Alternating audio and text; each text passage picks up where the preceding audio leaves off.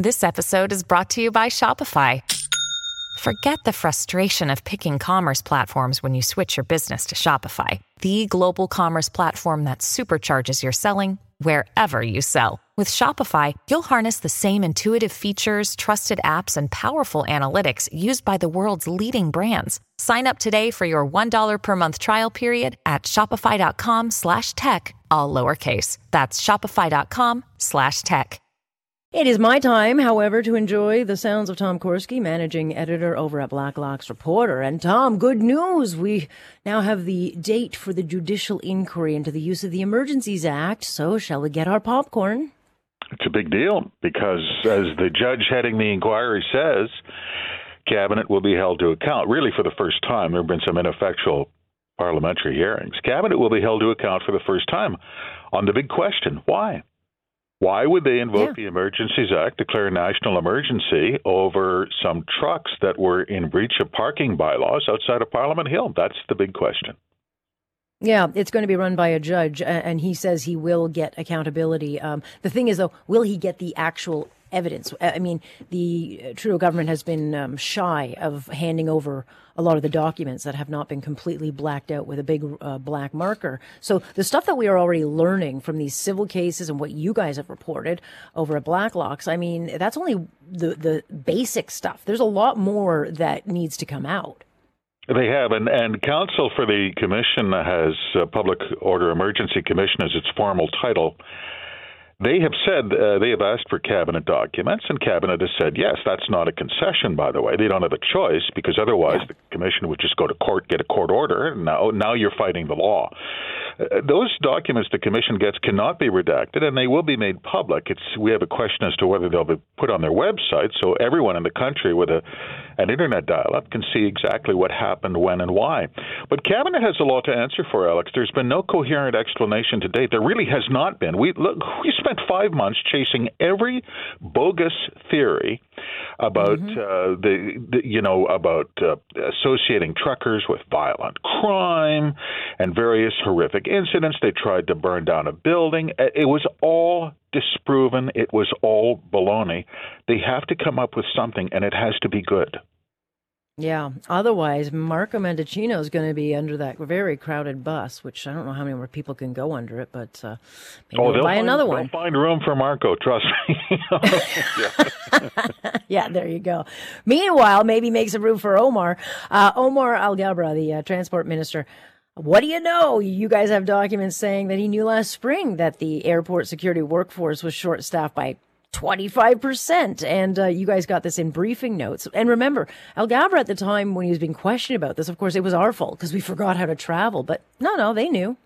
They knew May 13th. May, uh, remember that date. His staff says in a briefing note, uh, by the way, uh, all those airport security screeners, federally regulated employees who were laid off during the pandemic when air travel crashed, well, a quarter of them got another job and they didn't come back. You're down a quarter. You're down one out of four airport screeners, Omar. He was told that three months ago. What did they do?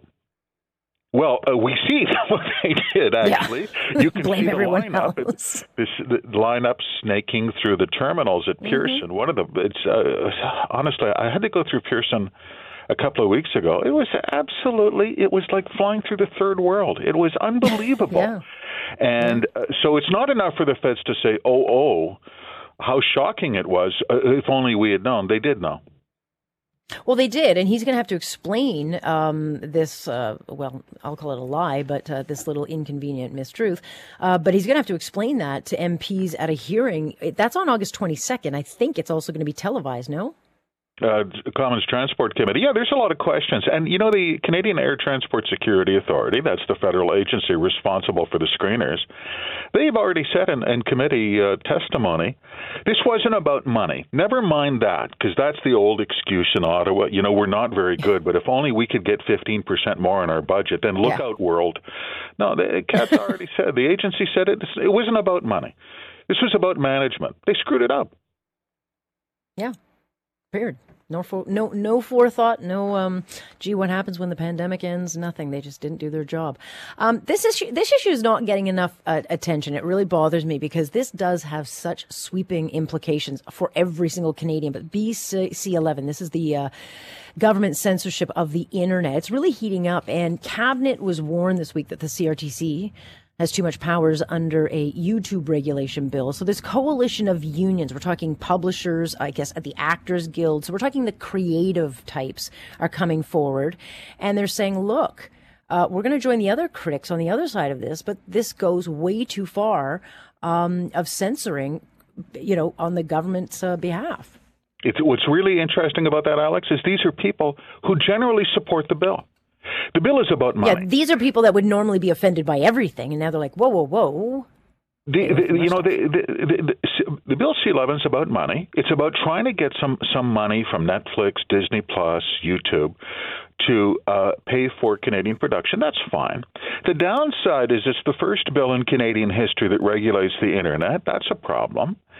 And these groups point out you're giving uh, the unelected Canadian Radio, Television, Telecommunications Commission, the federal regulator of airwaves, unbelievable power, meeting mm-hmm. in secret to regulate communications between one Canadian and another, which is what the internet is. It's not broadcasting.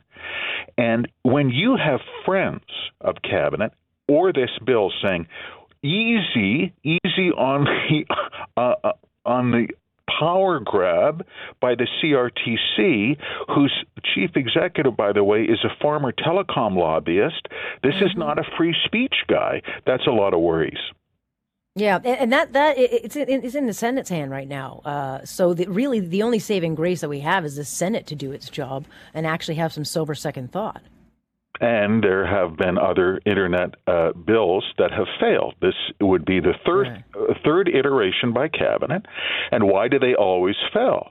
Well, cabinet doesn't have the votes; they still don't, and there are people, very serious people of all political stripes, who have very strong feeling about free expression in our country. Alex, government hands off the internet. There's a lot of people who feel yeah. very strongly about that.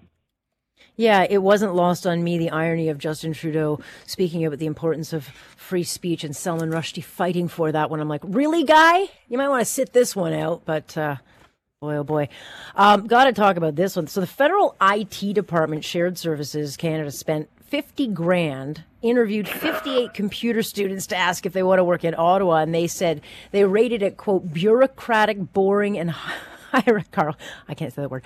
Hierarchical uh, you'll fix me on that one because it's a word I can never say. Uh, but nonetheless, it doesn't have cool factor. They'd rather work in the private sector. But they also cited potential irreconcilable ideological differences with the government of power. Did no one tell them you're not supposed to have an ideology when you're in the public service? That, that was odd, wasn't it? But it was. Yeah, no, yeah. it was 50 50,000 to interview, uh, like you say, 58 computer kids.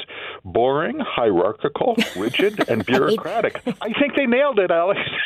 yeah, but you get paid really well. You'll never lose your job and you get a massive pension with benefits. Did yes, I got to go with boring and rigid. Yeah, no, you nailed it, kids.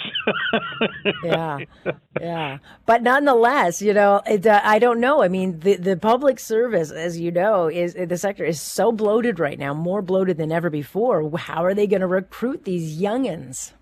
They actually worry about it. You know that? We see that in internal memos all the time. The uh, Treasury Board, which is responsible for hiring, etc. you'd say, "What? This should be the ha- this should be the happiest workplace on earth." They have a lot of worries, and one of them is uh, the uh, uh, public service is quite gray, and there's not a lot of young people. I know this is a shock who come out of post-secondary education and say, "Look out! I am coming to Ottawa, and I'm going to do my bit for the country." That that has really passed. That was a 1970 thing. It's not like that mm. anymore.